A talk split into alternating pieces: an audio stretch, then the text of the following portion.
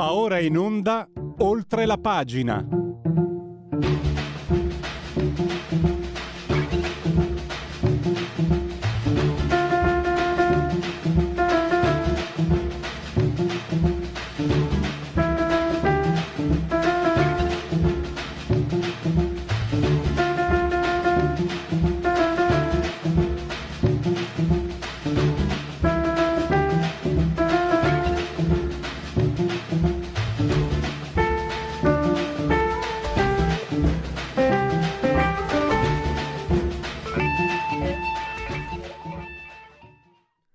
Sono, questi sono fatti no, sono fatti privati che non possiamo condividere anche perché non sono di interesse generale. Interesse generale invece sono gli argomenti che tratteremo in questo oltre la pagina di Radio Libertà con Matteo Fais tra pochissimo. Capire Silvio Berlusconi significa capire gli italiani perché, questo è un dato di fatto, nessuno li ha capiti meglio di lui li ha capiti per vendere, per vendere la politica, la tv, la, la TV la, i giornali, i libri, il calcio persino, però lui li ha capiti e non a caso appunto è, è stato eh, una figura di mh, mm, rilevanza assoluta. Poi andiamo, oggi abbiamo due libri, c'è Parola di scrittore, la rubrica che si avvale dell'imprescindibile collaborazione di Patrizia Gallini di Ardesh Comunicazione, e avremo Sergio Barlocchetti. Mi ha incuriosito molto, mi è arrivato anche il libro, ho fatto in tempo insomma a, occhieggiarlo.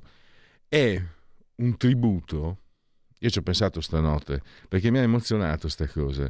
È un tributo al volo, è un pilota, credo anche Sergio Barlocchetti, ingegnere pilota, insomma, e ha dedicato questo libro che si chiama mai scesi del tutto, mai scesi del tutto a terra, no? filosofia del volo, al volo, all'emozione. E mi sono ricordato che da bambino sognavo come tutti, tu sognavi di volare da bambino? Cioè, nel senso che sognavi, speravi, eh, se avresti voluto saper volare. Ecco, ecco, potrebbe essere quasi mio nipote, Federico Borsari, dottor Borsari, saldamente sotto di comando di regia tecnica, il volo, il volare, che poi diventa anche, eh, um, nella psicanalisi, diventa eh, simbolico di altre cose. E quindi mi ha incuriosito. Mentre con eh, Angelo Tonelli che la Feltrinelli definisce uno dei massimi grecisti viventi. Parliamo del I greci in noi, dalle origini della nostra cultura alla deriva transumanista. Io faccio la sintesi, poi sarà il professor Tonelli, Tonelli è anche eh, poeta, autore, regista, teatra- eh, autore, regista teatrale e parleremo con lui appunto di questo libro una rapida sintesi, ritornare, guardarsi dentro alle origini di quello che è il nostro pensiero, il pensiero occidentale, per eh, eh, ribellarsi in qualche modo, sottrarsi a questo controllo che il tipo di società eh, che ci circonda ha, ha sempre di più intenzione di esercitare su di noi. Ieri sentivo proprio, ieri o l'altro ieri, il direttore Giulio Cainarca l'ultima notizia, si può fare l'uomo senza, senza, senza l'umano, eh, si possono mettere insieme, adesso gameti ovociti, non so, scientificamente è meglio che stia zitto, comunque si può creare un uomo senza nessuna componente umana. Mi è venuto in mente il... Sai cosa? La lascio, la lascio in sospeso. Eh, allora, eh, io non riesco a dare un'occhiata ai WhatsApp, ma Federico sì. Se rispondete, chi, chi azzecca qualcosa vincerà. Il lavoretto in pelle, il lavoro in pelle, il lavoro in pelle. Abbiamo, abbiamo subito allora eh, Matteo Fais. Eh, in collegamento, il detonatore.it, facciamo esplodere la banalità. Come sempre io non riesco a vedere nulla perché qua non funziona nulla, cioè non funziona lo schermo dedicato a, a Skype, ma l'importante è che Matteo mm, riesca a sentirmi. Matteo ci sei? Ci sono e vi vedo. Allora, grazie innanzitutto il detonatore.it potete davvero rinfrescarvi un po' eh, la mente con prospettive e punti di vista davvero eh, interessanti. non necessariamente originale, perché uno deve essere originale, rischi di essere strambo anche essere originale. No, offrire prospettive non usuali. E mi è piaciuto Mm, l'ho trovata particolarmente azzeccata eh, l'analisi di, di Matteo eh, su, su, Silvio Berlusconi. No? Vi dicevo, capire Berlusconi significa capire gli italiani perché nessuno li ha capiti meglio di lui. Uno che insomma alla fine mette insieme... Eh, Pamela Anderson eh, o quell'altra, quella di amici che io non posso sopportare, e l'Enaudi, vuol dire che ha capito tutto. Matteo, possiamo partire da qui, credo. Assolutamente. Berlusconi, eh, io lo spiegherei con, eh, con, un esempio, come in effetti ho fatto anche eh, nell'articolo che tu menzioni. Eh, Berlusconi è come un concessionario. Eh, quando tu ci entri, eh, se lui è un abile venditore, sa subito capire di che cosa hai bisogno. Comprende, per esempio, se sei uno di quegli individui che non riescono a sentirsi sicuri della propria virilità senza una berlina da 80.000 euro sotto il sedere. Nel quel caso giustamente cerca di propinartela, inevitabilmente, non, altrimenti non farebbe il venditore. E similmente quando vede un altro che eh, capisce non ha bisogno dell'apparenza, ma semplicemente di un mezzo per recarsi al lavoro, gli propone una panda qualunque. Ecco, io direi che Berlusconi può essere spiegato con questo semplicissimo esempio. Berlusconi ha compreso eh, per, dire, per intuito, per un, per un grande intuito innato da venditore, chi fossero gli italiani e, e, ha plasmato il prodotto culturale, la sua offerta culturale in ragione di questo. Eh, quindi eh, per, per, tornare alla mh, annosa domanda aristotelica, no? Dice, ma viene prima l'uovo o la gallina? Oggi eh, sul detonatore von Punk nel suo articolo Un anarchico a Milano su, su Berlusconi dice eh, in sostanza Berlusconi è plasmato dagli italiani, o meglio si plasma in ragione di ciò che gli italiani sono. Ecco, quindi vengono prima gli italiani, sono gli italiani che creano Berlusconi, lui non non è stato inventato, è stato tratto dal loro inconscio, per così dire. E, e giustamente, giustamente ha, dato, ha, dato, loro quello che cercavano. Cioè, eh, perché eh, questo dobbiamo dircelo chiaro e tondo, cioè se, se, un'accusa dobbiamo muovere sul piano antropologico-sociale, la dobbiamo muovere prima di tutto a noi stessi. Cosa vogliamo noi? Vogliamo mixer cultura e dibattiti intellettuali eh, fra Carmelo Bene che, e Benigni con il primo che spiega all'altro come si legge Dante? Eh, o vogliamo sentire Raboni che battibecca con Carmelo Bene? Non credo. Mi pare che gli italiani abbiano eh, pales- dimostrato nei fatti di, di preferire eh, il drive-in o striscia la notizia. Quindi giustamente Però, No, no, no, no fermo, fermalo lì, Matteo. Eh, indicativamente la vedo come te, però io, non, io dividerei, separerei pensando che negli anni 70, a fine anni 60, la Rai mandava in onda i fratelli Karamazov 15 milioni di spettatori. E noi ci dimentichiamo che sì, in 14 ebeti, 14 milioni di persone che a me fanno anche francamente dis- suscitano un disprezzo immotivato. Chi sono io per provare disprezzo? Però mi fa schifo uno che guarda il festival di Sanremo Grande Fratello eccetera. Però dopo ci sono 45 milioni che non lo guardano e allora, di, allora è questo che io rimprovero. Signori, se offrite qualcosa di buono, li trovate. Perché io quando ero giovane avevo in profondo, ma anche più tardi, in profondo antipatia, profonda antipatia Silvio Berlusconi. E una delle frasi che mi suscitavano irritazione, sto parlando dell'86, non era roba politica, lo dico sempre, no, o non andavo a votare votavo scheda nulla, e lui poi nell'86 al massimo era amico di Craxi, quindi Aveva, circolava questa frase che lui da, eh, diciamo, indicava ai venditori di Publitalia. Ricordatevi che di fronte avete persone che hanno fatto sì e no la seconda media e neanche in primo banco. Allora, questo però mi, il disprezzo che esprimeva in realtà non era disprezzo, era un'indicazione.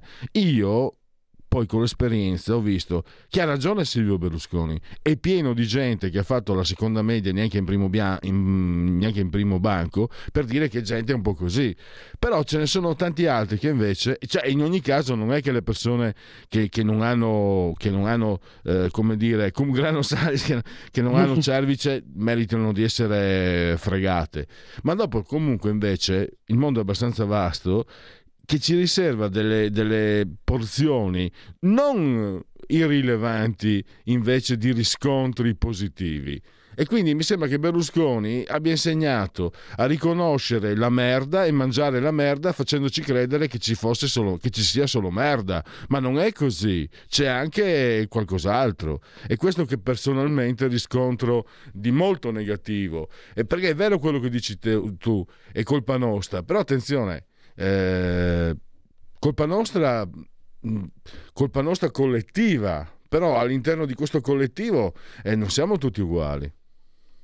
Cosa ne pensi? Ma guarda, eh, ma guarda Pierluigi, eh, ti muovo un'accusa, tu sei un idealista, io sono un cinico, guardo, guardo ai fatti. Eh, in ultimo, è vero, per esempio in Italia, guarda, lo prendo qui, da, ce l'ho proprio a fianco, Ecco, questo è l'ultimo numero di poesia che è uscito per Crocetti Feltrinelli. Eh, sono andato a prenderlo in centro, eh, a parte che la, la, commessa non sapeva neanche dell'esistenza, o a stento l'hanno trovata dopo aver cercato sul computer. Eh, me lo sono fatto prenotare, ne arrivavano due copie in centro, d'accordo?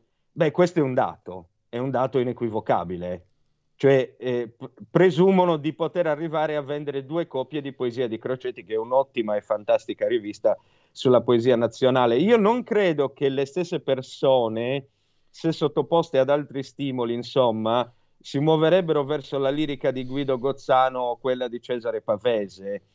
E, e, in realtà non è che manchino le proposte, le proposte alternative ci sono però vedo sempre che i più cadono su un certo genere di prodotto. Tra parentesi, come dico sempre, quelli che criticano eh, un certo modello eh, culturale che loro giudicano come decadente, bisognerebbe vedere che cosa fanno per far avanzare un altro modello di cultura. Cioè, se tu sei contro eh, tutto ciò che Berlusconi a mezzo delle sue tv ha veicolato, eh, coadiuvato e fatto passare, eh, per esempio potresti fare appunto come faccio io, potresti comprarti poesia di Crocetti, potresti comprare tanti altri libri che so della Bianca Inaudi, che è la collana di poesia, ma adesso io sono appassionato di poesia, ma ci sarebbero tanti altri volumi, testi e riviste da menzionare i, tutte le critiche che non, non comportano una prassi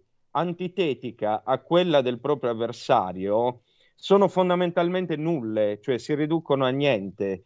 Mi spiego? Se tu non mm-hmm. fai, non acquisti, anzi proprio materialmente qualcosa di differente, non puoi orientare il mercato, cioè Elisa Esposito che è stampata dalla Mondadori di Berlusconi con il suo inutile testo sul corsivo, vende. Se, se, Berlusconi avesse visto, o meglio, se i dirigenti di Mondadori avessero visto che vendeva di più eh, Vita di un uomo di Ungaretti, che è la raccolta di tutta la sua opera lirica, e probabilmente avrebbero, messo, avrebbero fatto mettere quello in vetrina piuttosto che il testo dell'Esposito. Questi ragazzi miei sono dati alla fine. Possiamo eh, dirci che la colpa è degli altri, ma in realtà la colpa è nostra, che non facciamo che non orientiamo il mercato in un, in un senso diverso, diverso da quello predominante. Ed è predominante in un certo verso perché noi vogliamo questo. Touché, sono più che un idealista, un sognatore, eh, ma ormai sono arrivato verso il tramonto, verso l'exit eh, strategy e non cambio. Se, se ce l'ho fatta arrivare fin qua, devo dire, poi i, i sogni i sogni non li sconsiglio perché comunque tengono compagnia. Eh, eh, davvero, è sul serio. Non, eh, eh un'altra, un altro spunto invece, perché tu hai affrontato anche eh, la tematica politica insieme eh, a Davide Cavaliere. Il tuo sodale, no? posso dire il tuo sodale. E lì c'è stato, è stato il pro e il contro, perché sì, perché no. Eh, Cavaliere sostiene che eh, ha fallito la rivoluzione liberale. Posso dirti che come Cavaliere la pensano anche, noi abbiamo anche ospiti altri insomma c- intellettuali che stanno dalla parte, sono favorevoli a Berlusconi, ma hanno sempre detto non è riuscito, non c'è riuscito. Tu, proprio come hai detto, dimostri ancora una volta di, di, essere, di saper essere vivi nella cultura ma sai essere pragmatico perché la cultura non insegna a, a non essere pragmatici anzi. Hai detto ci ha salvato dal comunismo e io adesso provo un po' di imbarazzo perché ha avuto un lutto pesantissimo e quindi non so se quello che ho letto eh, quello che lui ha detto sia anche un, il frutto di un... Uh, ci sto arrivando, sto, l'ho, presa, l'ho presa larga ma ci sto arrivando. A Chilocchetto, che ha perso il figlio recentemente. Nel 94, io ti dico la verità, votai Lega, ma ero molto dispiaciuto che avesse vinto Silvio Berlusconi. Però... Eh, dall'altra parte c'era Chilocchetto. Presidente del Consiglio sarebbe diventato Chilocchetto con l'animaccia nera di D'Alema dietro. E oggi Occhetto dice è stato Dio a mandare l'alluvione in Romagna perché i ragazzi di ultima generazione non vengono ascoltati. E, ripeto, ha avuto un, un lutto pesantissimo, gli è morto il figlio quindi non so se queste parole siano frutto, sicuramente non sono la Chilochetto di 30 anni fa, ovviamente, però diciamo che ho pensato a te anche no? quando hai detto ci ha salvato dei comunisti. E sì, sì, questo, cioè questo lo dimostra anche la realtà dei fatti, perché mh, mm, la sconfitta favorì diciamo, l'uscita di scena di Achille Chetto e Achille Chetto oggi dice queste cose. Eh, guarda, mh, mm, sinceramente, lo dico anche agli ascoltatori, mi pesa un po' perché sapendo il lutto che, che e poi Achille Chetto ha detto anche sempre, ha detto anche cose intelligenti e questa non è che de, è una cosa un po' Eh, è una, una stranezza, non è che sia condannabile per averlo detto, però poteva diventare Presidente del Consiglio e questo lo accosti. Eh, cosa ne dici Matteo? Eh, partiamo dalla, dalla posizione di, del mio sodale, del mio brother in crime che è Davide Cavaliere. Cavaliere, eh, Cavaliere come te è un idealista quindi giustamente eh, lui si, ha sentito tradita la, la, causa liberale da Berlusconi. Eh, la mia replica è stata, eh, citando Flaiano, eh, che eh, in politica come in amore eh, delle volte bisogna avere insomma, un coraggio barbaro, anche essere disposti ad andare a letto con la propria moglie, se, se per, salvare, per salvare il salvabile, mettiamola così. Ecco, in, eh, eh, certamente Berlusconi eh, non era il meglio, era il meno peggio. Eh, sottoscrivo quanto ho già detto, ci ha salvati dai comunisti.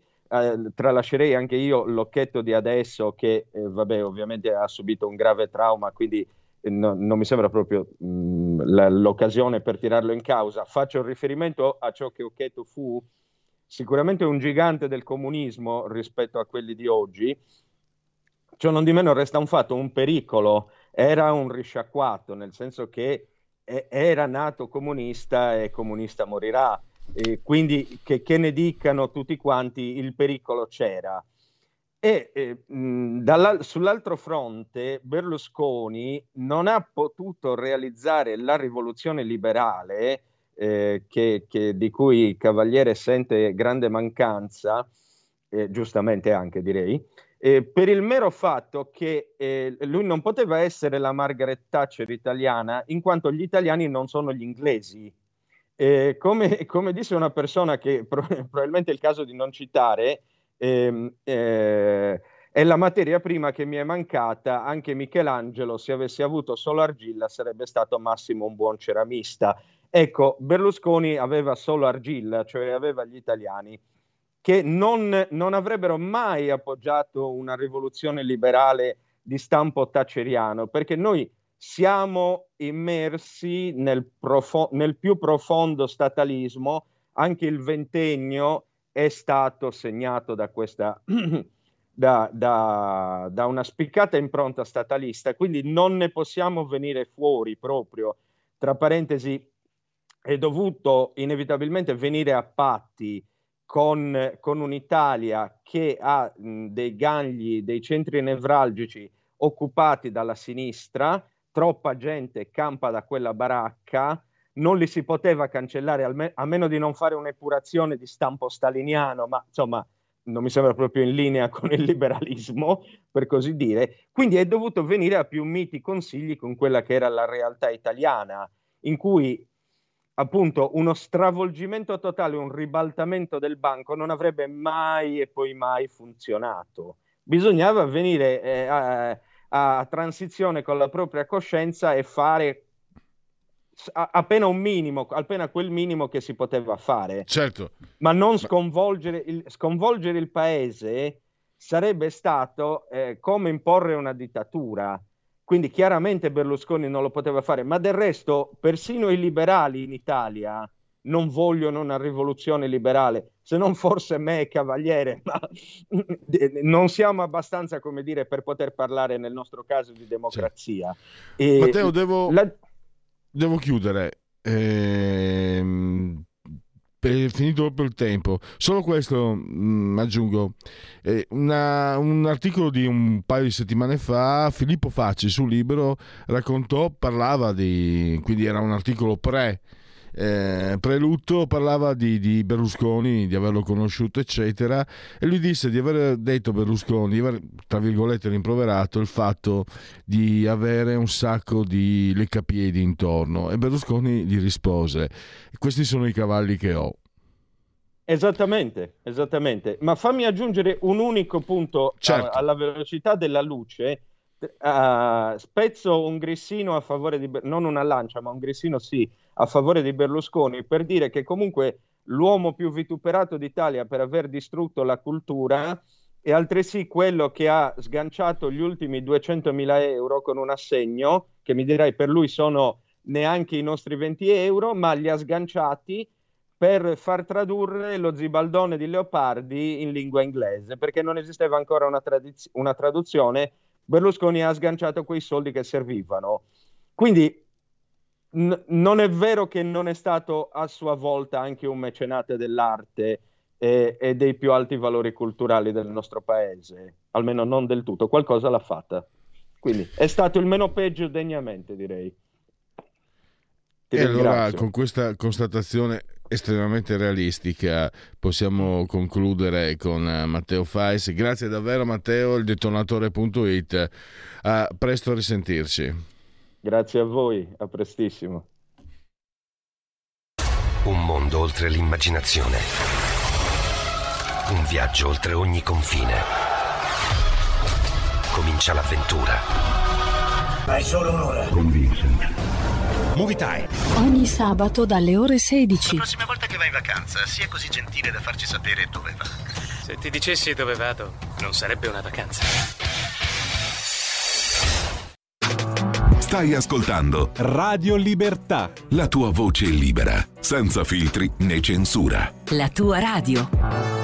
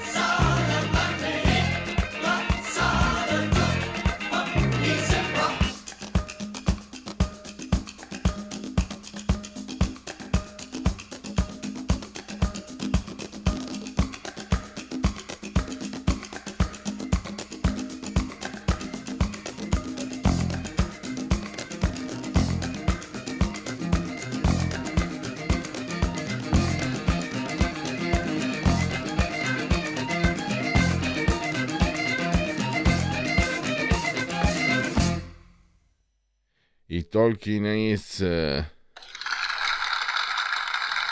era un pezzo che non usavo gli applausi per le teste parlanti di David Byrne, questo è Remaining Light, credo, credo fosse l'album Remaining Light 1980 dintorni, capolavoro. Andiamo avanti con i convenevoli formulaici per ricordarvi che siete in simultanea con noi quando sono scoccate le 11.06. Noi siamo Radio Libertà, sulla torre di comando in regia tecnica assiso molto saldamente Federico Dottor Borsari, entrambi siamo sospesi a 131 metri sopra il livello del mare, temperature parlano di 24 gradi centigradi sopra lo zero interne, 25,3 esterne, 52% l'umidità, 1013,7 millibar la pressione. L'abbraccio che rivolgo come sempre in modo molto forte, forte, forte, forte a signora Carmela, Angela e Clotilde. Loro, esse ci seguono e ci seguiscono pure, ci sono, ci seguiscono come dice anche il sintassi, eh, ho controllato, dal canale 252 del digitale televisivo terrestre perché questa è una radiovisione, quindi chi si abbona a Radio Libertà eh, K8 Cent'anni, meditate gente, meditate. Non è finita perché potete continuare a farvi cullare dall'algido suono digitale della Radio DAB oppure seguirci ovunque voi siate grazie all'applicazione dedicata a Android con tablet, mini tablet, iPad, mini iPad, iPhone, mini smartphone. Alexa, accendi Radio Libertà, passa parola, ve ne saremo riconoscenti. Poi c'è Twitch, eh, social di ultima generazione, c'è YouTube, c'è mm, eh, Facebook e naturalmente anche sito, l'ottimo e abbondante sito radiolibertà.net. Mm, vediamo. Mandiamo allora la sigla della terza pagina e introduciamo il prossimo ospite.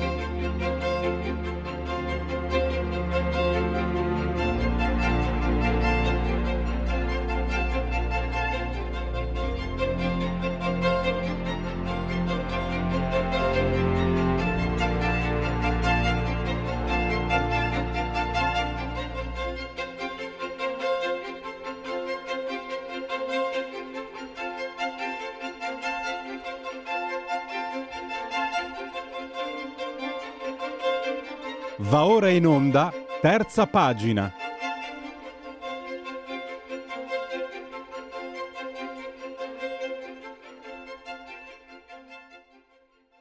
Terza pagina con Angelo Tonelli, poeta, autore, regista teatrale traduttore per Feltrinelli, che lo uh, definisce tra i massimi grecisti viventi. E eh, in questa occasione, quindi già significa che con Angelo Tonelli uh, possiamo parlare per uh, mesi. È lui che parla, è lui che ha gli argomenti e noi ascoltiamo. Ma partiamo oggi con uh, il suo ultimo libro che si intitola I greci in noi, dalle origini della nostra cultura alla deriva transumanista. Meltemi Atlantide editore. È un testo che davvero io insomma, ho fatto una ricerca, confesso. Angelo, sono molto ignorante e ti ho scoperto di recente, ti chiedo scusa. Già tu, che, che tu mi conceda di darti del tu è un, grande piacere per me. Diamoci del tu che è meglio, dai, dai. Eh, sì, sì. Infatti ieri, ieri, ci siamo sentiti.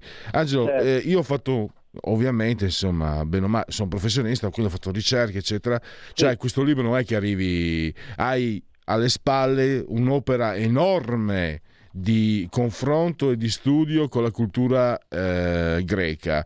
E quindi arrivo a chiederti, no, arriviamo a questo libro. Co- cosa significa? C'è anche questo eh, riferimento alla deriva transumanista che lo collega necessariamente alla realtà eh, di, di, oggi. Eh, ti do la parola, mm, parlaci tu di questo, di questo, libro. I greci noi, tra l'altro ieri, oh, io sono un logoroico, no? ho anche eh. intrattenuto Tonelli con un piccolo, piccolissimo aneddoto no? sul eh, fatto che dicelo, avevo scoperto con la secca ci sono le, le, le, mm, c'è il passaggio dei greci che arrivavano in Friuli, mm, Palmanova, lì, quelle parti lì, e poi risalivano via Francigena e invece di andare verso Santiago di Compostela salivano verso l'Alto Varesotto e poi da lì commerci in Svizzera e arrivavano a Lutezia a Parigi. Quindi eh, poi i ritrovamenti, mm, le medaglie, vase, monete eh, nei villaggi paleoveneti, quindi dicevo i, i, cognomi dalle mie parti come Morasse e Morassut che sono di chiara origine grecia, greca, quindi non c'è solo l'astrato della cultura, del pensiero, Aristotele, Platone e Ehm, e, e, e, Socrate, ma c'è anche proprio qualcosa di, di, di, di più terra-terra. Ma eh, mi fermo, Angelo. Allora, a te la parola e parlaci di, di, di, di, cosa significa questo libro per chi lo leggerà.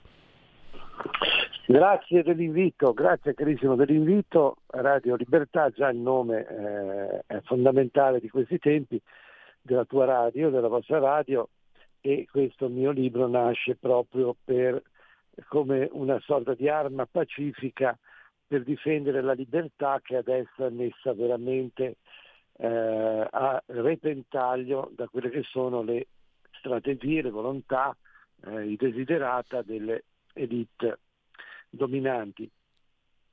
Eh sì, mi sono fatto l'idea che mai come adesso nella storia le, chi detiene il potere abbia avuto strumenti di potere di un'efficacia pervasiva a livello planetario pari a quella che, eh, a, a, con cui ci troviamo a confrontarci adesso. Parlo della tecnologia, della raffinatissima tecnologia e parlo di elite di potere che sono geograficamente e anche dire, dal punto di vista dei nomi ben definite, ovvero sia il World Economic Forum di Davos con Schwab e il suo uh, smilzo profeta Harari e parlo del Bilderberg, parlo dei progetti di Agenda 2030, parlo del progetto One Earth per cui eh, si, eh, si, arriverà a curare tutti solo con i vaccini che vanno ad alterare il DNA. Insomma, penso che sia chiaro che io, ho, ho, da, io da anni,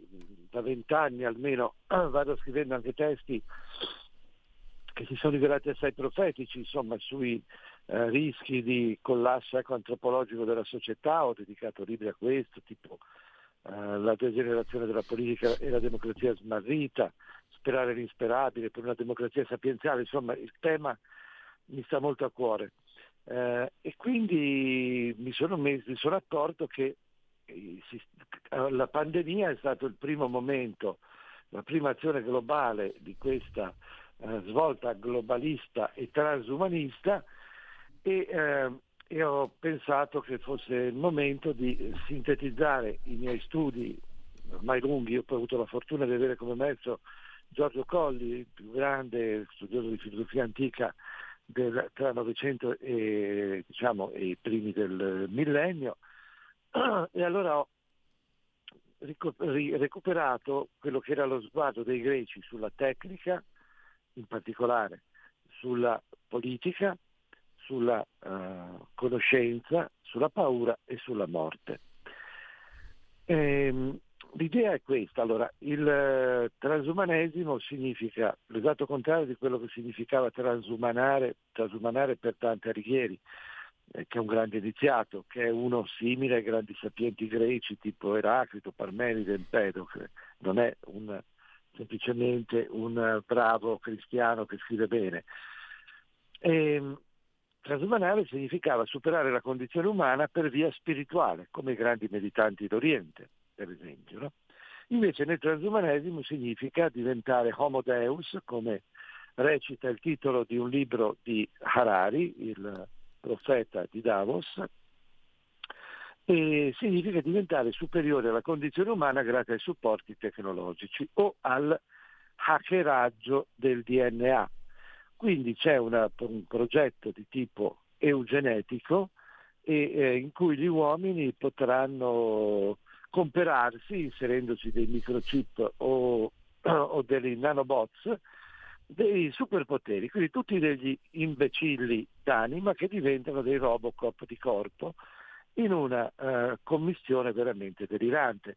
L'altro aspetto, io dedico un capitolo intero no, a questi segnali del transumanesimo ormai ehm, tra di noi eh, e che va stoppato, altri mh, elementi insomma, eh, significativi del transumanesimo sono proprio questa, mh, per esempio in, in, un monastero buddista hanno eh, messo un monaco robot a dare insegnamenti del Dharma in Giappone e si eh, prostrano davanti a questa nuova incarnazione del, di, un, di, una, di un bodhisattva eh, ma ci sono tutti i progetti di Elon Musk, no? quelli della, del, della, del, del, dell'inserire i microchip nel cervello, ha già fatto gli esperimenti con gli animali, ora passerà con gli esseri umani, in modo da creare una connessione tra il cervello e le intelligenze artificiali, e c'è anche il progetto peraltro di Schwab,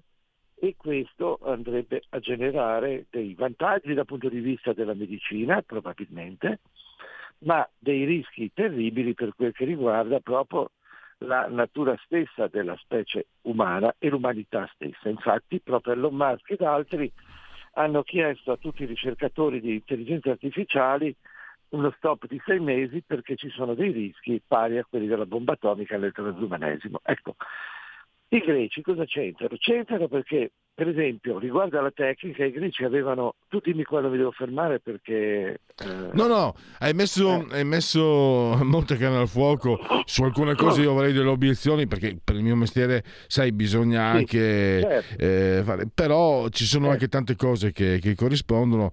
E prima di arrivare ai greci, eh, io sì. sono sempre... No, dico, maneggiamo con cura questi argomenti perché comunque quello che abbiamo in mano basta. Ti dico la mia, mi, mi permetto di confrontarmi con te. Sì. Cioè, allora, hai detto anche cose che sono assolutamente anche comprovate, davanti, altre che bisognerebbe approfondire. Io dico questo: da due, da due, secoli, da quando siamo entrati nella realtà industriale, assistiamo a una manipolazione assolutamente generale e collettiva. Negli Stati Uniti hanno liberato la schiavitù perché serviva all'industria. Negli Stati Uniti hanno, compor- hanno, portato la scuola obbligatoria perché serviva ai grandi proprietari. E l'opera di condizionamento, se uno legge eh, Persuasori occulti di Packard, è un libro serissimo, serissimo, ti spiega le, le, tecniche proprio scientifiche, si parte dai cani di Pavlov degli studi. Quindi certo, quello che hai certo. detto, io io mi trovo in contrasto certe volte con, beh, non con te, ma con chi tratta questi argomenti perché dico, signori, sono argomenti talmente delicati, state attenti perché magari dite una verità, ma rischiate di bruciarla esponendola in un certo modo. Mi permetto nel mio... però sì. non, sono, non, sono, un nemico, anzi io mi sento no, dalla no, stessa parte della, della, eh, della, barricata mi permetto di dire, purtroppo basta guardarci intorno, basta, basta, avere, basta gli elementi che abbiamo per capire quanto siamo manipolati. Io ho una certa età eh, e mi accorgo anche della, del, del, potere che può esercitare ormai quello che ci circonda. E adesso mi certo. interessa, ecco, ma sì, sì, poi tra l'altro io trovo anche che sia abbastanza brutto, ma anche, tra virgolette, normale no? che i potenti si concordino per controllare. I, I, potenti non si fanno la guerra tra di loro se non è necessario, si mettono d'accordo e si spartiscono la torta. Sì. E, e, e, forse una delle manipolazioni peggiori è stata quella di farci credere eh, che certi diritti, arrivo alla libertà, no? La libertà sì. non è scontata, la libertà va conquistata e bisogna anche capire, mi permetto di dire, che non tutti sono, secondo me, non tutti hanno eh, il vestito adatto per la libertà. La parola libertà è una parola difficile. Io non sono stato io a scegliere questo nome eh, per questa radio, perché è un termine pazzesco, incredibile. E bisogna anche capire che non tutti la possono, la possono, indossare o comunque non tutti allo stesso modo. Sì. Quello che ho trovato molto interessante è il tuo, visto anche la tua profondissima, straordinaria cultura, massimo grecista vivente, questo riporta, riprendere alla, eh, le nostre origini perché io ho fatto purtroppo mio padre voleva mandarmi mio padre operaio voleva mandarmi al classico io avevo paura del greco Angelo quindi io oggi sono prostrato ai tuoi piedi perché mi sono reso, mi sono reso conto con gli anni di cosa mi sono perso. Aveva ragione mio papà. Eh, eh, però, c'è diciamo... cosa nella cultura greca che poi non c'è più, però ce la possiamo leggere in traduzione, eh, chiaro. Eh, quindi insomma non è un gra- così grave danno. Ti voglio dire una cosa, sì, ma io le cose che ho detto le baso su dei testi. La quarta rivoluzione industriale di Schwab, Homo Deus di Harari, dove è scritto il programma della elite eh, transumanista. Ecco, non è che non sia tanto, non è nemmeno roba che giri segretamente. C'è una prestazione di John Elkan nel libro di Schwab, che invito tutti a leggere, dove è scritto quello che è il progetto di, di, di vabbè, chiamiamolo del potere. Comunque, ah, ma scusa Angelo, di... Angelo, un'ultima cosa, oggi non voglio essere maleducato, sì. no, no, volevo dirti che è chiaro, cioè, io voglio, voglio essere completo, lineare. Anni fa, cioè non è che sono qui che mi eh, che dico ah, esprima scetticismo, devo essere diciamo prudente perché sono dietro al microfono ma anni fa certo. era sui giornali vera vera un esponente del CNEL qui in Italia non sono più riuscito a trovare la notizia ma era vera voleva fare eh. il vaccino contro il razzismo Con, anzi contro la xenofobia contro la xenofobia sì sì ma ci si potrebbe arrivare comunque l'ultima intervista di Arari parla di hackerare il DNA cioè eh beh, in modo sì. che uno diventi eh, come qualcuno pensa che sia un individuo perfetto. Comunque è un delirio, è una, uh, scusami io sono molto diretto in questo, sono in prima linea, mi ritengo fieramente in prima linea uh, nella battaglia contro il transumanesimo, ho scritto anche un manifesto contro il transumanesimo che è nel libro, perché è un pericolo di degrado antropologico per l'umanità a cui io contrappongo i greci. Allora, tornando alla questione della tecnica, i greci avevano grandi capacità di, eh, di, realizzare la tecnica, aveva una matematica eh, grandiosa, una geometria un, e tante altre capacità. Eh, però avevano dei limiti, cioè loro avevano l'idea ben chiara che c'era nel mito eh, che la tecnica non può andare oltre il, il, il rapporto di equilibrio con la natura, altrimenti chi realizza queste forme di superamento attraverso la tecnica dell'equilibrio naturale viene punito dagli dei. No? La hubris era la tracotanza dell'umano, per esempio Serse, l'imperatore dei persiani, nei persiani di Eschilo, la tragedia bellissima, il fantasma di Dario, che ne era il padre, dice che Serse ha preso la batosta dai greci, pur avendo un esercito mille volte più potente, perché? Perché lo hanno castigato di dei in quanto aveva creato un ponte di navi sull'Ellesponto, cioè aveva trasformato il mare in terraferma, contravvenendo all'equilibrio naturale per far passare l'esercito. Dedalo e Icaro, Icaro che tutti conosciamo, no? per fuggire dal labirinto di Colosso, Dedalo costruisce eh, una, una, una macchina per volare, delle ali, che sono in parte di legno, in parte di cera, dice al figliolo Icaro, guarda ora quando vogliamo non andare troppo in alto, perché questo strumento tecnico eh, presenta dei rischi della fregola, tutta simbolica della fregola scientifica, tecnoscientifica di andare oltre ogni limite, Icaro vola, vola, vola, va verso il cielo, si sciolgono le ali e casca giù. E quindi i greci avevano proprio dei, all'interno della loro cultura una ben chiara eh, percezione che l'equilibrio naturale non va alterato. Pensiamo all'hackeraggio del DNA di adesso, pensiamo ai nanobots nel sangue, pensiamo micro, eh, ai, ai, microchip nel polso che hanno già 20.000, 20.000 svedesi e tutti questi aspiranti Robocop. L'altro aspetto è quello della paura.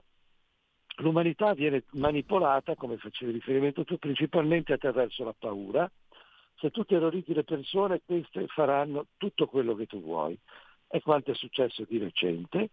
Eh, e i greci avevano um, dei miti, eh, dei metodi per attraversare la paura senza esserne dominati. E per esempio il mito di mh, Perseo della Gorgone, la Gorgone simboleggia Medusa, la Gorgone Medusa simboleggia il terrore che ti pietrifica, infatti pietrificava con lo sguardo. Perseo deve, mh, per una missione che riceve ah, da Acrisio, deve impadronirsi della testa della Gorgone. Ma come fai a ucciderla se ti pietrifica guardandola? La devi guardare riflessa in uno specchio. Quindi ci dicono che il terrore pietrificante della paura si attraversa, si supera attraverso uno strumento di mediazione che è simboleggiato dallo specchio, che simboleggia la riflessione e la meditazione. La politica, eh, greci, eh, abbiamo, tra i greci abbiamo un'idea che la politica sia tutt'altro della oscena ehm, alchimia di volontà di potenza legata al fine giustifica il mezzo e alla realpolitik impira, imperante eh, e che fosse un'arte puramente così scissa dalla morale. Avevano l'idea, in particolare eh, Aristotele nell'Etica Nicomachea dice che eh, il, per essere un grande cittadino, un vero cittadino, bisogna essere una persona realizzata interiormente. Cioè, e quindi per essere un politico bisogna saper amministrare la propria città o polis interiore. Quindi la paideia, l'educazione, la formazione dei cittadini eh, è una formazione interiore spirituale e tale dovrebbe essere anche quella dei politici, che invece, cioè, secondo me, per fare il politico dovreste avere un training spirituale, meditativo, psicanalitico di almeno tre anni per prendere consapevolezza di te e liberarti dai cosiddetti demoni che ti possono dominare, che dominano tutti i politici, l'avidità, lo spirito di, eh, la volontà di strapotenza e l'ignoranza, cioè la mancanza di consapevolezza di dove ci portano certi, certe cause che poniamo. No? I programmi elettorali, eh, elettorali sono cause che inseriamo nella vita sociale. Allora, i greci avevano, poi abbiamo un modello fantastico che sono i pitagorici. I pitagorici, che sono nella nostra Magna Grecia, quindi nel nostro DNA culturale, erano insieme mistici, cioè esperienze meditative, quindi consapevolezza di sé, conoscenza di sé. Erano eh, amministratori di città, prima che fossero fatti fuori furono amministrate da loro parecchie nel sud, Crotone, Metaponto, Sibari, Taranto e altre, erano scienziati, eh, voglio dire, da loro nasce la matematica, no? il teorema di Pitagora basti uno, e matematici, ed erano musicisti, artisti. La musica per loro era la, la più splendida delle arti in quanto poteva guidare lo spirito verso la realizzazione interiore, proprio con la capacità di catarsi cioè di purificazione e di pacificazione della musica che ci mette in contatto con quello che chiamavano il nus, che sarebbe quella parte di noi, il sé superiore per intenderci, che non coincide con i sensi, con i pensieri e con i sentimenti. Plutarco parla del nus come di un galleggiante, no? È quella parte di noi sempre galleggiante anche nelle tempeste della vita che eh, noi dobbiamo prima riconoscere di avere e a scuola non ce lo insegnano di certo, mentre avete insegnato nelle scuole, che c'è una parte di noi superiore alla pura dimensione psicocorporea.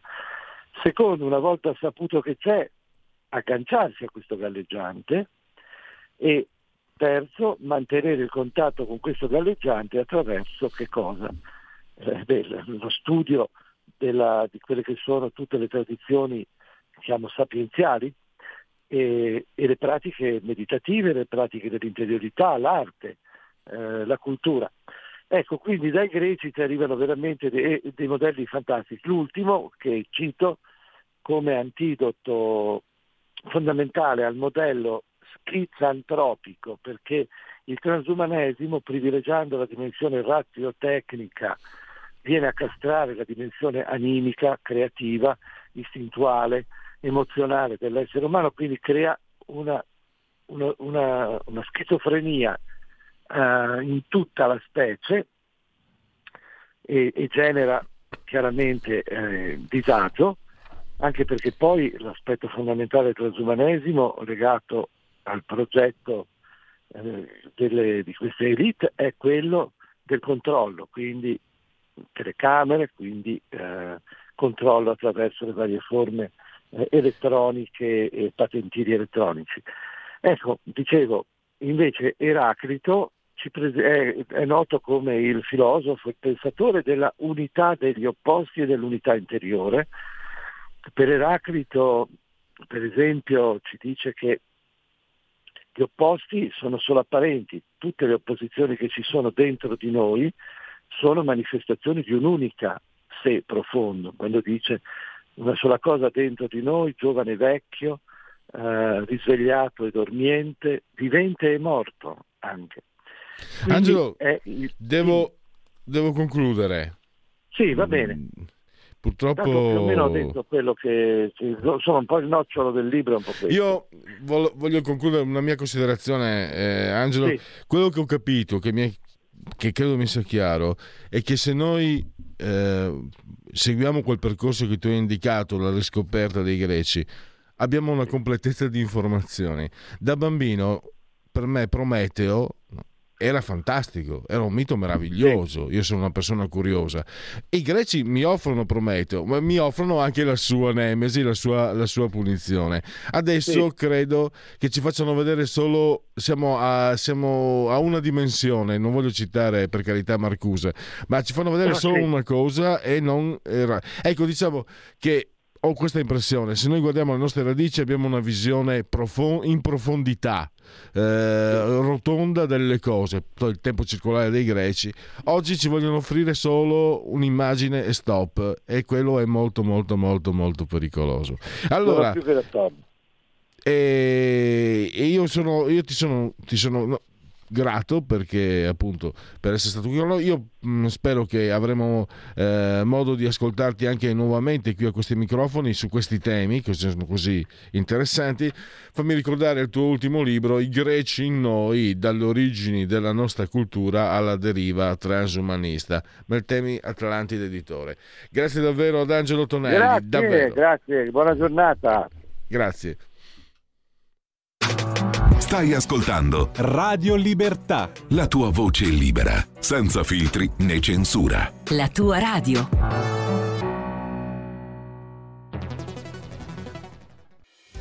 Quotidiano di Sicilia, il quotidiano d'Italia, l'informazione che ribalta i luoghi comuni, una vera visione dei fatti, l'Italia vista da sud. Ogni siciliano che vive in Italia e nel mondo è una risorsa, è protagonista della crescita della nostra nazione dai forza alla crescita della nostra isola, abbonandoti al QDS digitale più archivio a soli 99 euro annui. Quotidiano di Sicilia, il quotidiano d'Italia, una scelta di valore.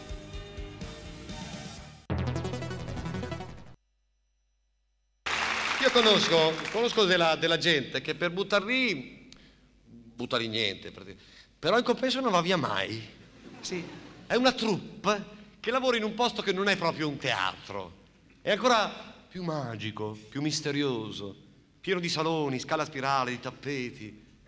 La luce pende da preziosissime gocce che hanno il nome di lampade. E in ognuno di questi saloni c'è sempre uno specchio che duplica fedelmente le apparenze. E così abbiamo due leoni anziché uno due leoni e due mori, che sembra anche una cosa di diamanti a Venezia, coi colombi, tutto. Ne avevo viste tante di truppe anche nella storia, di diversi tipi, sì, melliflui, furbi, oppure assetati di potere, repressivi, autoritari. Loro sono diversi. Stravaganti. Stravaganti non li avevo mai visti, davvero. Si alzano la mattina ogni tanto, una tantum, eh, pari, dispari, buio, luce. Dei giocolieri, dei prestigiatori funambolici che hanno tutta la capacità di coinvolgere nei loro giochi un vasto pubblico che li segue con interesse, proprio per questa comicità innata che ognuno di loro possiede, che in gergo teatrale si chiama buffo naturale. Anche, anche all'estero hanno molta gente che li segue, sì, che, che ride moltissimo, sì. No, in America no, perché hanno dei comici che sono vedetti internazionali. E poi non si capisce come loro, gli americani, così lontani no, da, da, da, dalla Grecia, dal suo teatro, non si capisce come possono avere questa grossa tradizione di maschere. No, i nostri sono più casalinghi, ma, ma pirotecnici nel loro piccolo, sì. È incredibile il ritmo insostenibile, il fuoco di trovate, di effetti. Sì, hanno anche loro qualche, qualche effetto fisso, sì, quello che in gergo teatrale si chiama eh, tormentone. Sì, cioè l'insistere su alcune parole che hanno proprio un senso buffissimo proprio perché ripetute tante volte. Non so, per esempio, eh, boom, deprechiamo, boom, esprimiamo il nostro sdegno, boom, siamo solidali con le famiglie, boom. Bravissimi, bravissimi. Dei veri professionisti della risata. Sì, la risata di Stato. Un po' più pericoloso, anche se fa ridere, ma in un altro senso, sarebbe ripetere un vecchio sketch di un comico mh, mm, di, di, tanti anni fa, sì, un caposcuola, eh, un comico piccolo, che portava sempre la corona, sti buffo proprio, e che dopo anni di, di giochi, di trovate, di gag, disse, ne abbiamo provate tante, proviamo.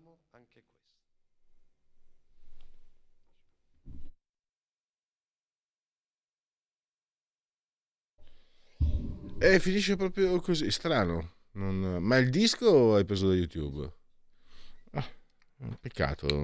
Eh, non è, non è, stata una scelta di Radio Libertà quella di tagliare il teatro canzone di Giorgio Gaber che come ogni venerdì eh, chiude oltre la pagina e come ogni venerdì 11.37 dovrebbe essere 11.35 cerchiamo di recuperare il tempo perduto.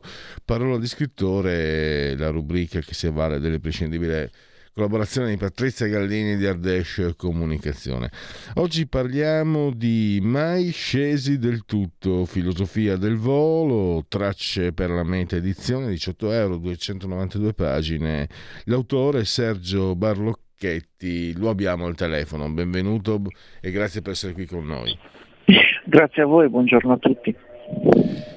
Allora, dicevo in, in, apertura di trasmissione, parlavo con il nostro giovane tecnico, no? siccome è molto più giovane, molto molto molto più giovane di me, gli ho chiesto, ma anche voi, anche quelli della tua età da bambini, sognavate di, di volare? E mi ha risposto di sì, perché io mi ricordo da bambino eh, sognavo di volare nel senso che era una, eh, un, un, mito, era qualcosa di, di, di, che andava tra la fantasia, la possibilità, l'immaginazione, eccetera, eccetera. E se non ho capito male, Sergio Barlocchetti proprio è uno che non è mai sceso del tutto, se non altro. Quindi il volo, cosa significa per Sergio Barlocchetti il volo? Partiamo da lì e poi parliamo di questo libro significa la vita. Ho dedicato all'aviazione la mia vita professionale e anche buona parte di quella ludica, eh, se vogliamo. È un modo di vivere, è un modo di esistere e non farlo, come diceva un altro grandissimo aviatore, Angelo D'Arrigo, sarebbe tradire noi stessi. Quindi se hai un pallino, se hai una passione, la passione bisogna viverla, no? Questo lo disse Enzo Ferrari. Ecco, allora che questa cosa è possibile. Eh, poi devo dire la verità che l'aeroplano come macchina fino a qualche decennio fa era qualcosa di considerato grande, bello, vincente, eccetera. Poi le cose sono cambiate. Però oggi abbiamo molte più forme di aviazione che sono raggiungibili. E quindi se da un lato magari non c'è più questo mito, insomma si è un po' spento, evoluto come giustamente deve essere, dall'altro abbiamo più possibilità più modi per vivere il cielo.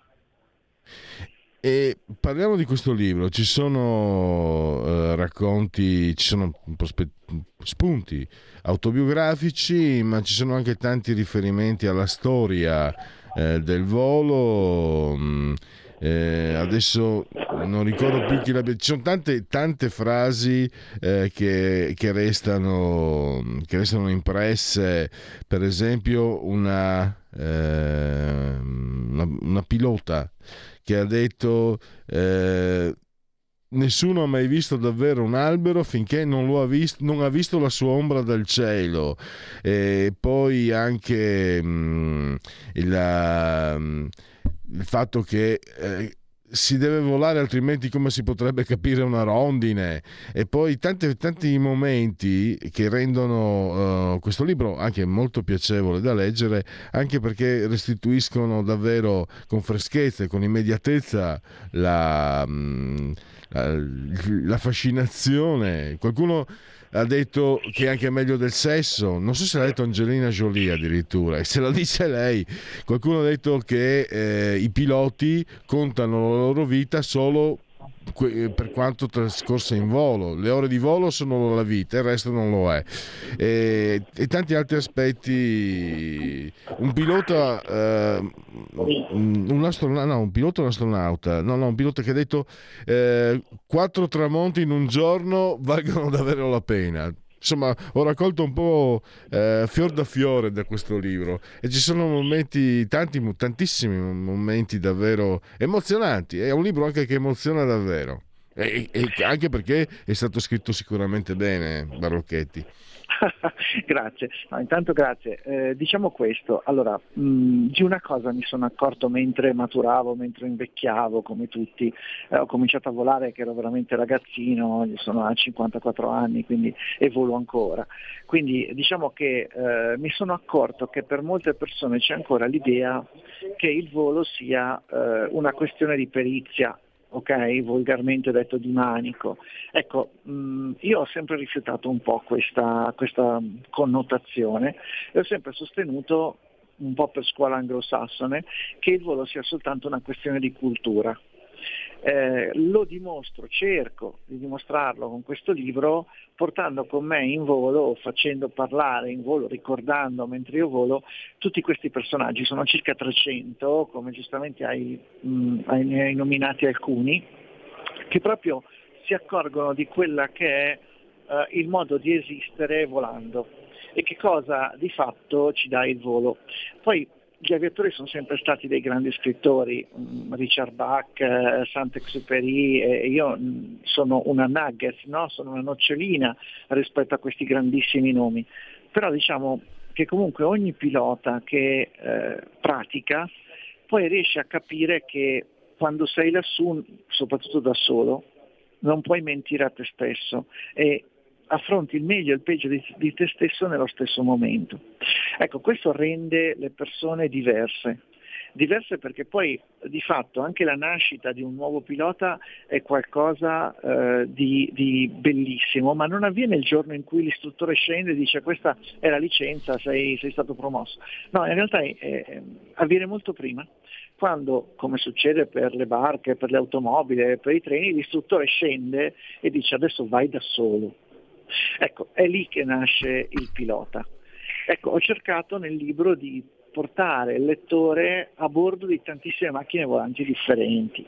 Spero di esserci riuscito, raccontando un periodo della mia vita in cui per lavoro dovevo provarle e poi anche raccontarle, eh, ovviamente dal punto di vista molto tecnico che lì ho omesso e ho cercato di dare eh, diciamo così, spazio a, al, all'aspetto più umanistico. Tutto qui.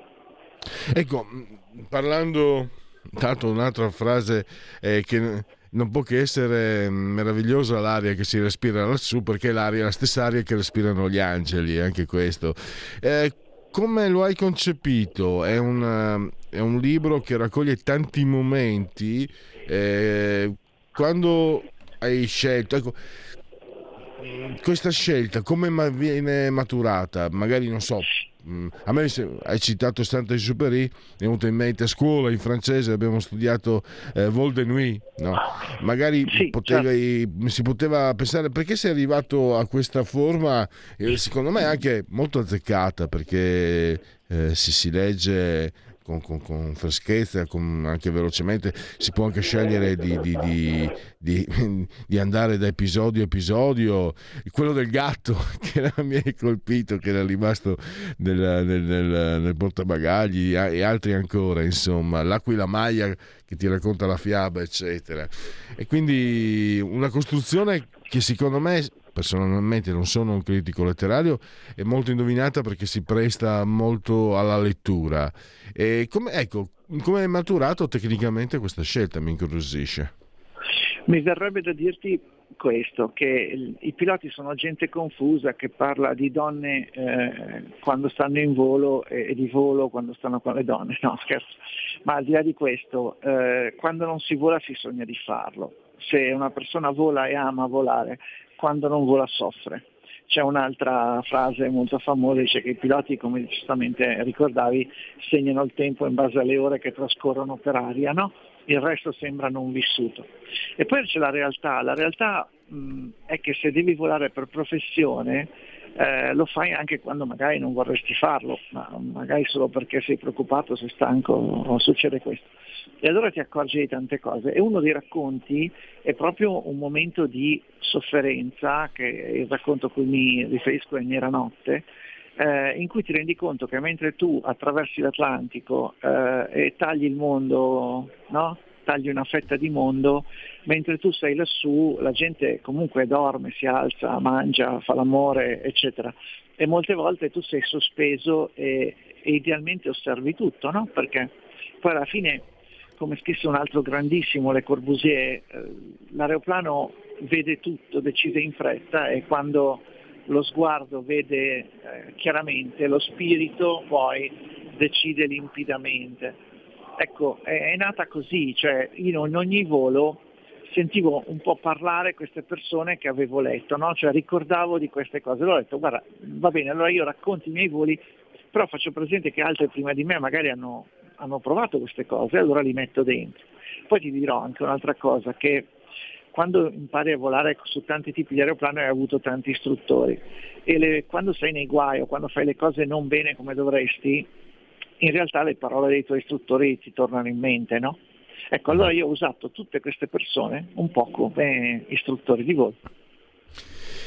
Ecco, chi come te vola sul serio, vola davvero, come, cosa ne pensa di, dei passeggeri? Anche loro volano secondo, secondo voi o sono degli imbucati?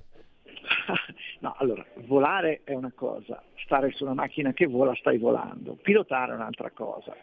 Eh, noi pilotiamo tutti i giorni la nostra vita, eh, dobbiamo esserne al timone e quindi eh, quando poi sei in volo l'unica cosa che succede è che molto rapidamente sei comandante, soprattutto di te stesso se sei in volo da solo.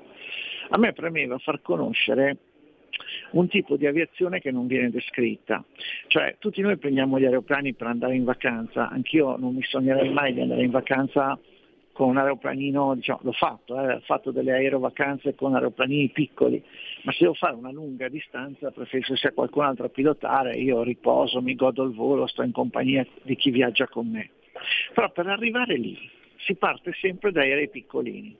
Ecco, noi italiani dobbiamo non avere paura di avvicinarci al mondo dell'aviazione, che siano paramotore, parapendio, deltaplano, aliante, tutte le forme, perché poi si cresce e qualcuno poi lo, lo, lo fa diventare una professione, ma si potrebbe anche cominciare in tarda età solo per il gusto di farlo. Eh, noi siamo persone strane gli italiani perché andiamo in massa a vedere le frecce tricolori ma non vedi mai nessuno alle gare di acrobazia regionali, per esempio, che poi sono la base, no?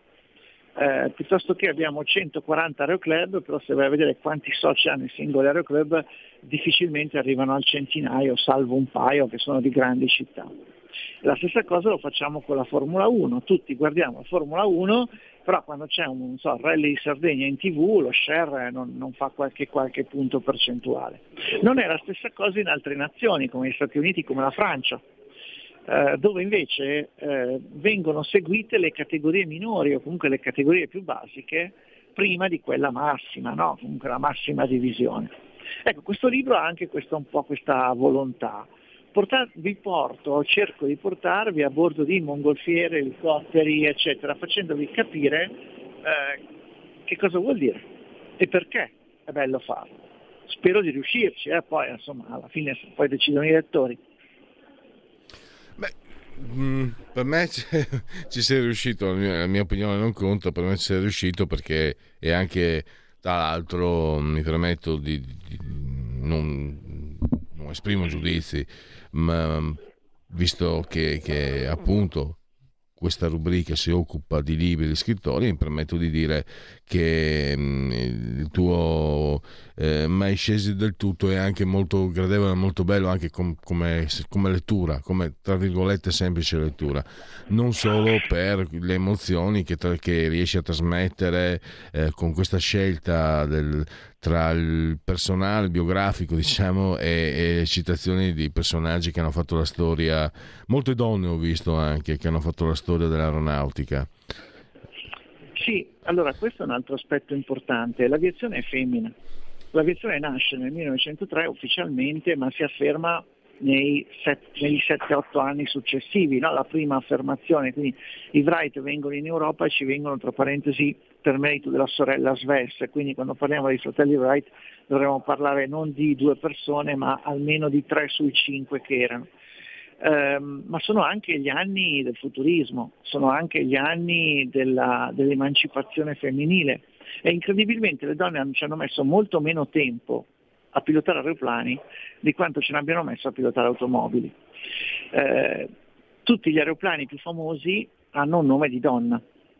Se vogliamo vedere l'aeroplano della, che, che, superò per la prima volta la, il muro del suono, così impropriamente chiamato, si chiamava Glamorous Glennis.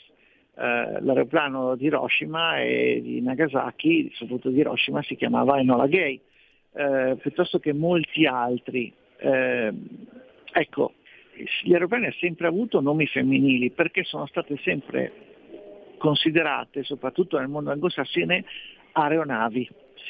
Eh, no. Quindi la femminilità eh, nell'aviazione c'è, eh, anche se poi nella sua evoluzione diciamo, le donne hanno raggiunto in una certa percentuale i posti di pilotaggio, di comando, eccetera, con molta lentezza, però dall'inizio questo è sempre stato. Noi abbiamo avuto eh, aviatrici favolose in Italia, no? al di là di Rosina Ferrario che è il primo brevetto rosa se vogliamo, ma abbiamo avuto eh, personaggi incredibili come Carina Massone Negrone, otto campionati eh, del mondo, otto primati scusami, del mondo conquistati, di cui tre ancora imbattuti, e, e molte altre. Quindi insomma mm, non nascondo questa, cosa e tra parentesi ho avuto istruttrici e allieve eh, naturalmente che mi hanno veramente eh, impressionato e mi hanno fatto considerare che insomma quando sei per aria forse il sesso veramente mm, la differenza di genere non esiste, ecco. eh, è più una questione di condivisione del momento e de, di questa cultura che, che, che ci pervade. Allora, siamo arrivati alla conclusione. Eh, ricordo Mai scesi del tutto, filosofia del volo, tracce per la meta edizioni, 18 euro, 292 pagine. L'autore Sergio Barlocchetti l'abbiamo qui al telefono, io lo saluto e lo ringrazio e a risentirci al prossimo volo. Grazie mille, grazie veramente tanto e guardate il cielo, vivete il cielo. Grazie. Segui la Lega è una trasmissione realizzata in convenzione con La Lega per Salvini Premier. Vogliamo, vogliamo con la Lega, un po' telefonata ma ci sta tutta. Eh.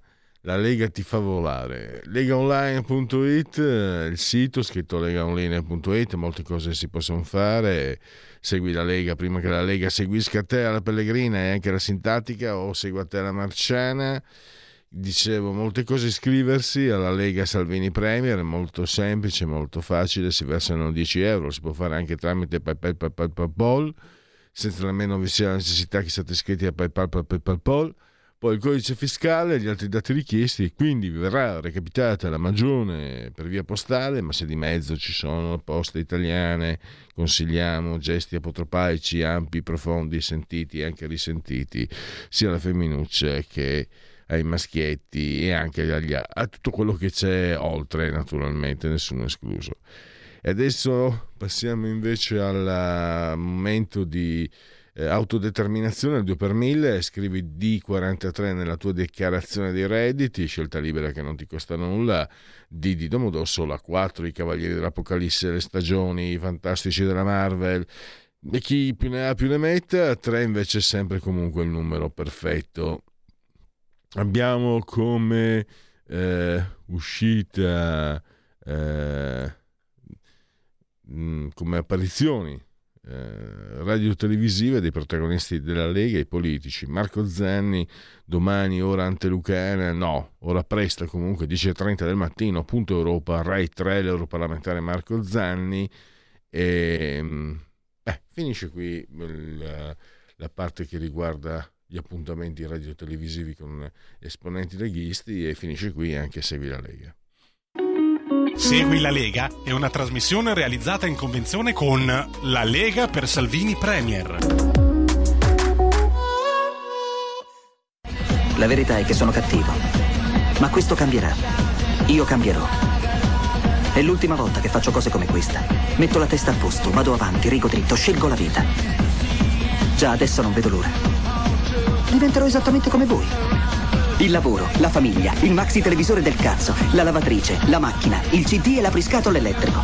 Buona salute, colesterolo basso, polizza vita, mutuo, prima casa, moda casual, valigie, salottoli tre pezzi, fai da te, telequiz, schifezze nella pancia, figli, a spasso del parco, orario d'ufficio, bravo a golf, l'auto lavata, tanti maglioni, Natale in famiglia, pensione privata, esenzione fiscale, tirando avanti, lontano dai guai, in attesa del giorno in cui morirai. Genetriaci, commemorazioni e ricorrenze del vigesimo ottavo giorno di Pratile, mese del calendario repubblicano per tutti. È un venerdì Vinas 16 di giugno, anno domini 2023 o 2023. Ah, attenti, eh. Era il grido del, che si usava anche in aeronautica, usavano i paracadutisti ma anche noi avieri da cosa origina questo ghere ghere ghere? Da Geronimo. E quindi, che è appunto il grande condottiero Apache nativo americano. Se qualcuno di voi piange al mio funerale, non gli rivolgerò più la parola. Lo disse Stan Laurel, il mitico Arthur Stanley Jefferson. Staglio olio, mamma mia, fantastici. Poi eh, Vicentino, Presidente del Consiglio, Ministro degli Esteri, Ministro degli Interni, Ministro dell'Agricoltura, Segretario di ICI, stiamo parlando di Mariano Rumor, scomparso a, 60, no, a 75 anni, nel 1990. La Milano da bere, pensate che secondo appunto molte ricostruzioni, è stato il primo a usare il termine Padania. L'insospettabile sindaco socialista di Milano, Carlo Tognoli, eh, usò il termine Padania in una mm, esposizione che perorava le, le Olimpiadi a Milano negli anni Ottanta e parlando del fatto, cioè lui parlò di Padania come quell'area che, eh, coinvol- che veniva coinvolta dalla eh, presenza della città di Milano proprio per esporre, devo dire anche con lungimiranza, ehm, il, l'opportunità, l'occasione, la disponibilità che Milano offriva per le Olimpiadi.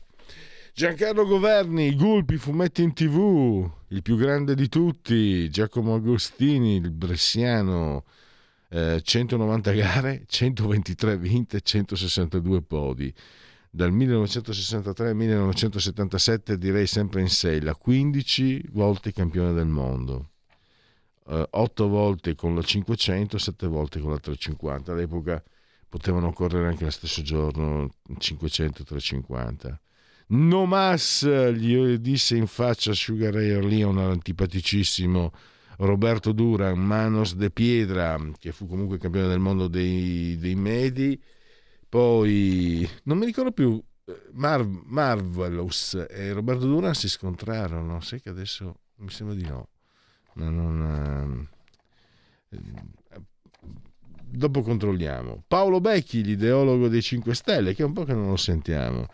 La cicala Clio Goldschmidt, eh, quindi anche la bellezza, ovviamente. Eh, non vorrei parlare di calcio, ma fu, è molto simpatico Juari che ha giocato con l'Avellino, con l'Inter e poi andò a vincere una Champions, una Coppa dei Campioni col Porto contro il Bayern. Pensate che nella prima ondata del Covid lui era bloccato a Bergamo perché mh, seguiva le scuole calcio, era venuto appunto a Bergamo per uh, seguire, non so se era, c'era un torneo eccetera, e non, e non ha potuto muoversi. E poi è sempre calcio, la lingua batte dove il dente duole, mamma mia. È ancora doloroso il ricordo di sei giorni fa, sette, otto giorni fa. Jürgen Klopp, Borussia Dortmund e Liverpool da Stoccarda. Stop, chiudiamo ringraziando Federico Borsari, dottor Borsari, sulla torre di comando regia tecnica. Eh, Pier, si scontrarono sì nel 1983, Marvin e Roberto Duna, Duran. E che, eh, però adesso non faccio fatica a ricordarmelo. Eh, eh, sicuramente un incontro fantastico. E adesso mandiamo in onda la conferenza stampa del Consiglio dei Ministri di ieri. Il vicepresidente ministro Antonio Tajani, i ministri Andrea Bodi, Raffaele Fitto, Paolo Zangrillo e Carlo Nordio illustrano in conferenza stampa i provvedimenti adottati dal Consiglio dei Ministri numero 39, quindi si parla anche della riforma della giustizia e dell'abolizione del, ehm, dell'abuso d'ufficio. È molto interessante come sempre. Come sempre, Radio Libertà, gracias a todos. E miau. Avete ascoltato oltre la pagina.